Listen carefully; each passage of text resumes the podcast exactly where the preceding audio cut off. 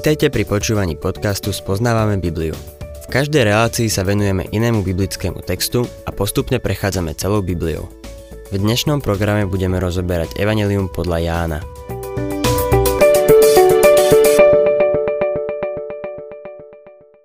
Milí poslucháči, na začiatku 3. kapitoly Evanielia podľa Jána sa píše Medzi farizejmi bol jeden človek, volal sa Nikodém. Nikodém patril medzi popredných Židov. Raz v noci prišiel za pánom Ježišom a povedal mu, Rabi, vieme, že si učiteľ, ktorý prišiel od Boha, lebo nikto nemôže robiť také znamenia, aké robíš ty, ak nie je s ním Boh. Nazýva ho rabím, učiteľom, ale to je všetko. Nepozná ho ako Božieho syna a Mesiáša. Vidí v ňom len človeka, ktorý je obdarený Božou mocou. Je zrejme, že témou ich rozhovoru bolo Božie kráľovstvo, pretože v treťom verši mu pán Ježiš hovorí Amen, amen, hovorím ti. Ak sa niekto nenarodí znova, nemôže uzrieť Božie kráľovstvo. Nikodém, ktorý bol jedným z popredných Židov, nemal predstavu o duchovnej obnove. Nerozumel, o čom pán Ježiš hovorí. Ako sa môže narodiť človek, keď je starý? Či môže druhý raz vojsť dolo na svojej matky a narodiť sa? Zjavne si s Ježišovou poznámkou nevedel rady. Nechápal duchovné znovuzrodenie. Preto sa najvne pýta, či sa môže človek vrátiť do života matky a znovu sa narodiť. Nikodém sa zdá byť v začarovanom kruhu, z ktorého niet úniku. V piatom verši pán Ježiš zopakuje slova z tretieho verša, no pridáva ešte jednu poznámku. Ježiš odpovedal, Amen, amen, hovorím ti, ak sa niekto nenarodí z vody a z ducha, nemôže vojsť do Božieho kráľovstva. Čo znamená narodiť sa z vody a z ducha? Mnohí tu myslia na krst vodou, ale to by som považoval za zvláštne vyjadrenie, ak by sa tým myslel krst. Krst je skôr očistný rituál. V druhej kapitole sme videli, že voda symbolizovala Božie slovo. Neskôr v tomto evanieliu v 17. kapitole 17. verši sa píše Posveď ich v pravde, Tvoje slovo je pravda. Božie slovo má očistujúcu a posvedzujúcu moc. V 15. kapitole v 3. verši pán Ježiš hovorí Vy ste už čistí pre slovo, ktoré som vám povedal. Verím, že narodiť sa z vody a z ducha znamená znovu zrodiť sa duchom svetým a písmom. V knihe skutkov nachádzame tri výnimočné prípady obrátenia. Obrátenie etiópskeho eunucha, obrátenie Kornélia a obrátenie Pavla. Títo traja zastúpujú tri Noachové rody. Jeho syna Šéma, syna Cháma a syna Jefeta. Vo všetkých troch prípadoch Boh používa na ich obrátenie svoje slovo prostredníctvom Ducha Svetého. Som presvedčený, že keď Pán Ježiš v našom texte hovorí o narodení z vody a z ducha, má na mysli Božie slovo prostredníctvom Ducha Svetého. Bez toho by Nikodém nemohol vojsť do Božieho kráľovstva. Čítajme ďalej šiestý verš. Čo sa narodilo z tela je telo a čo sa narodilo z ducha je duch. Božím zámerom nie je zmeniť telo, čiže našu starú prírodzenosť. V skutočnosti sa nedá zmeniť. Božie slovo o tom hovorí na mnohých miestach. V liste Rimanom v 8. kapitole v 7. a 8. verši sa píše Pretože zmýšľanie tela je nepriateľstvo voči Bohu. Nepodrobuje sa totiž Božiemu zákonu veď sa ani nemôže. Tí, čo žijú v tele, nemôžu sa páčiť Bohu. Boh nemá žiaden plán na záchranu našej starej prirodzenosti, ani na jej obnovu, zlepšenie či rozvoj. Stará prirodzenosť pôjde s nami do hrobu. Tí z nás, čo budú pri pánovom príchode nažive, budú premenení, čiže sa zbavíme starej prirodzenosti. Stará prirodzenosť sa nikdy nepodriadi Bohu. Čo sa narodilo z tela, je telo. To je axióma. Boh vôbec nezamýšľa zachrániť naše telo. Táto naša stará prirodzenosť musí byť nahradená novou. Duchovné znovuzrodenie je potrebné, aby sme mohli prijať novú prirodzenosť, milý poslucháč. Nikodém bol z toho zjavne v pomikove. Čítajme ďalej 7. a 8. verš. Nečuduj sa, že som ti povedal, musíte sa znova narodiť. Vietor veje kam chce, Počuješ jeho hlas, ale nevieš, odkiaľ prichádza a kam ide. Tak je to s každým, kto sa narodil z ducha. Ježiš povedal, nevieš, odkiaľ vietor prichádza a kam ide. Človek ešte stále neovláda vietor a vzdušné prúdy. Hoci ho neovládame, vieme povedať, skade fúka. Môžeme pozorovať stromy, ako sa kymácajú vo vetre. Milý poslucháč, duchovné narodenie nedokážem vysvetliť. Viem, že existuje veľa kníh, ktoré ho vysvetľujú, ale rozdiel medzi mnou a ich autormi je v tom, že oni zrejme nevedia, že nevedia, zatiaľ čo ja to pripúšťam. Vietor veje, kam chce. Tak je to s každým, kto sa narodil z ducha. Aj keď tomu celkom nerozumieme, toto prirovnanie ilustruje, ako sa človek narodí z ducha. Neviem vám vysvetliť, ako presne Boží duch koná, ale viem povedať, kedy koná v živote a srdci ľudí. To je to, čo tu pán Ježiš hovorí. 9. a 10. verš Na tomu Nikodém odpovedal. Ako sa to môže stať? Ježiš mu odpovedal, Ty si učiteľ v Izraeli a toto nevieš? Pán Ježiš ho tu trochu podpichuje, ale nevysmieva sa mu. Naďalej trpezlivo odpovedá. 11. až 13. verš. Amen, amen hovorím ti. O tom, čo vieme, hovoríme a čo sme videli, o tom vydávame svedectvo, ale vy nepríjimate naše svedectvo. Ak neveríte, keď vám hovorím o pozemských veciach, akože uveríte, keď vám budem hovoriť o nebeských? Nik nevystúpil do neba, jedine ten, čo zostúpil z neba, syn človeka. V úvode do štúdia Jánovho Evanielia som spomenul, že jeho ústredným veršom je 16. kapitola, 28. verš. Tam sa píše Vyšiel som od oca a prišiel som na svet a znova opúšťam svet a idem k otcovi. V našom texte teraz hovorí Nik nevystúpil do neba, jedine ten, čo zostúpil z neba, syn človeka. To je odpoveď pre tých, ktorí majú pocit, že Eliáš a Henoch išli do neba, keď boli vzatí. Podľa všetkého neboli, pretože Ježiš tu hovorí, že nik ešte do neba nevystúpil okrem syna človeka, ktorý z neba zostúpil. Inými slovami hovorí, že jedine on môže hovoriť o nebi, pretože len on vystúpil do neba. Je pravda, že po Kristovi už veľa ľudí vystúpilo do neba, ale v starej zmluve keď veriaci zomrel, išiel na miesto, ktoré sa nazývalo raj alebo Abrahámovo lono. Pán Ježiš ho tak nazýval napríklad v Lukášovi v 16. kapitole. Až potom, čo Kristus zomrel a vystúpil do neba a vyslobodil zajatých, vzal tých, ktorí boli v raji, do Božej prítomnosti v nebi. Odvtedy veriaci opúšťa telo a býva u pána. Ale keď bol pán Ježiš tu, ešte nik nevystúpil do neba. Pokračujeme v našom texte od 14. po 16. verš. A ako Mojžiš vyzdvihol hada na púšti, tak musí byť vyzdvihnutý aj syn človeka, aby každý, kto verí v neho, mal väčší život. Veď Boh tak miloval svet, že dal svojho jednorodeného syna, aby nik, kto verí v neho, nezahynul, ale mal väčší život.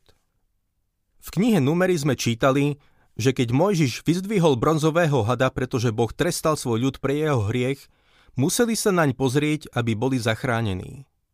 Ako Mojžiš vyzdvihol hada, tak musí byť vyzdvihnutý aj Kristus. Ten had predstavoval hriech človeka. Kristus sa stal hriechom za nás, keď niesol naše hriechy na kríži.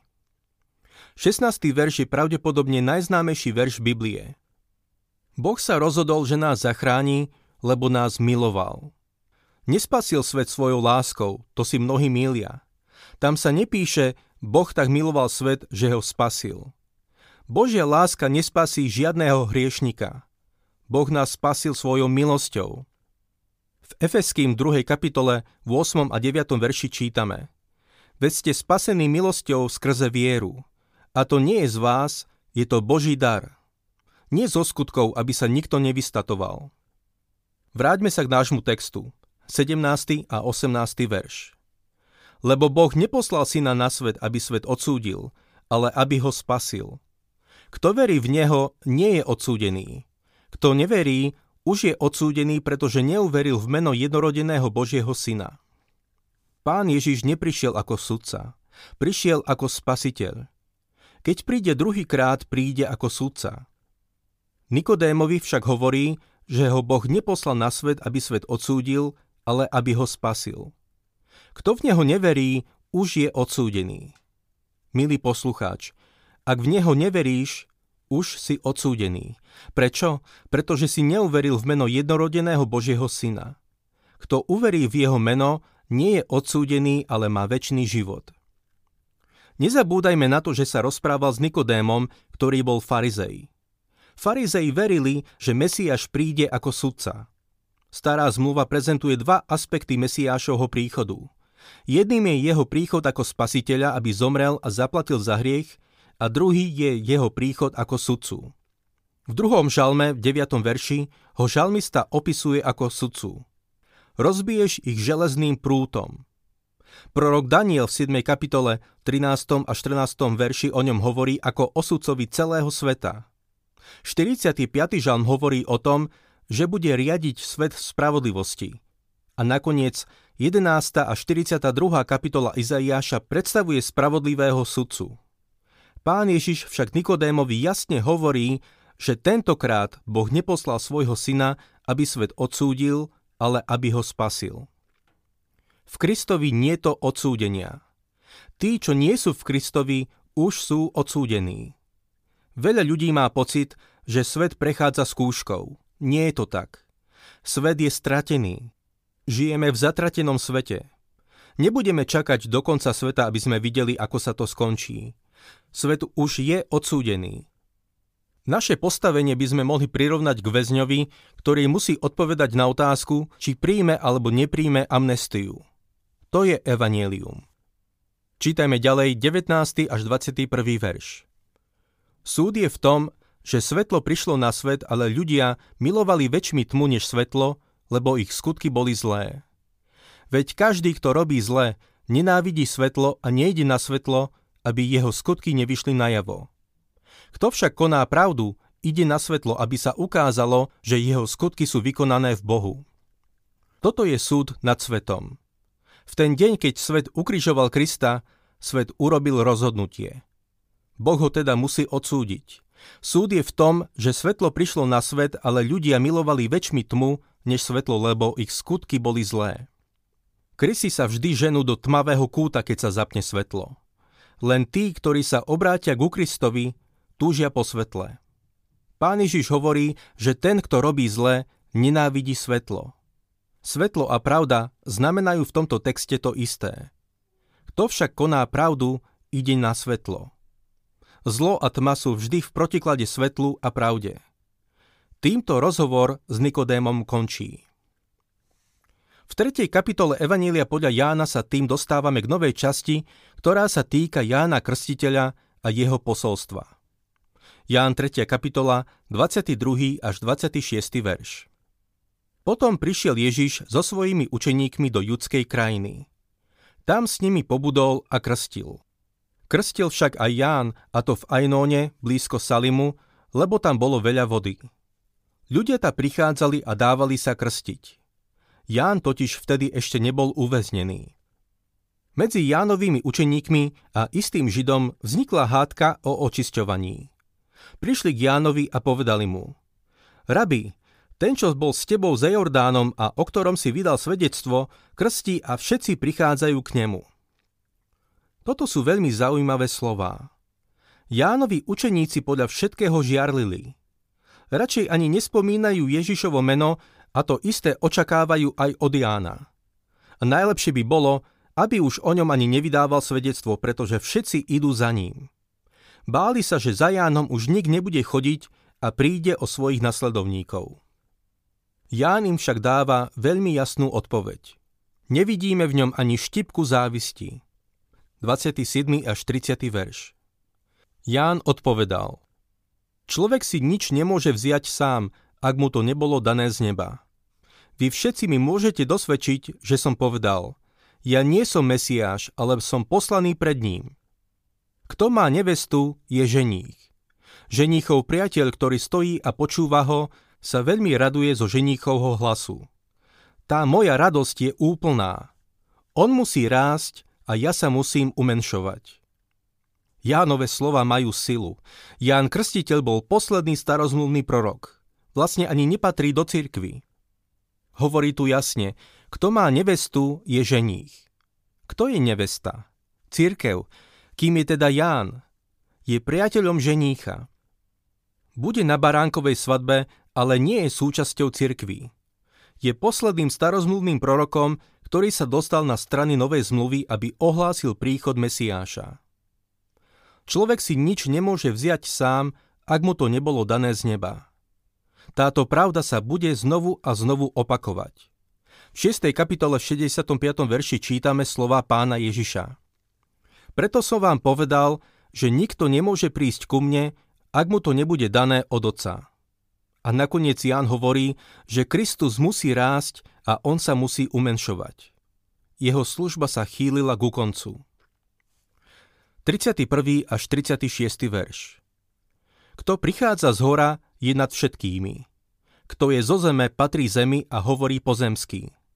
Kto prichádza z neba, je nad všetkými a svedčí o tom, čo videl a počul, ale nikto nepриjíma jeho svedectvo. Kto prijal jeho svedectvo, potvrdil, že Boh je pravdivý. Veď ten, koho Boh poslal, hovorí Božie slová, pretože Boh dáva ducha bez miery. Otec miluje syna a všetko mu dal do rúk. Kto verí v syna má väčší život, kto však odmieta syna, neuzrie život, ale spočíva na ňom Boží hnev. Ján tu svedčí, že Pán Ježiš Kristus je väčší ako on. Kto verí v syna, má väčší život. Jasnejšie to už ani nemohol povedať. Ako vidíme, kázal evanielium. Bez Krista sme stratení, ale ten, kto verí v Krista, má väčší život. Ján vydal úžasné svedectvo o pánovi Ježišovi Kristovi. Ak sa vám páči program Spoznávame Bibliu, budeme radi, ak ho odporúčite svojim známym a dáte like, alebo nás začnete sledovať na facebookovej stránke Spoznávame Bibliu. A ak vás niečo oslovilo alebo zaujalo, napíšte nám cez Facebook alebo na adresu spoznávame.bibliu zavinač gmail.com.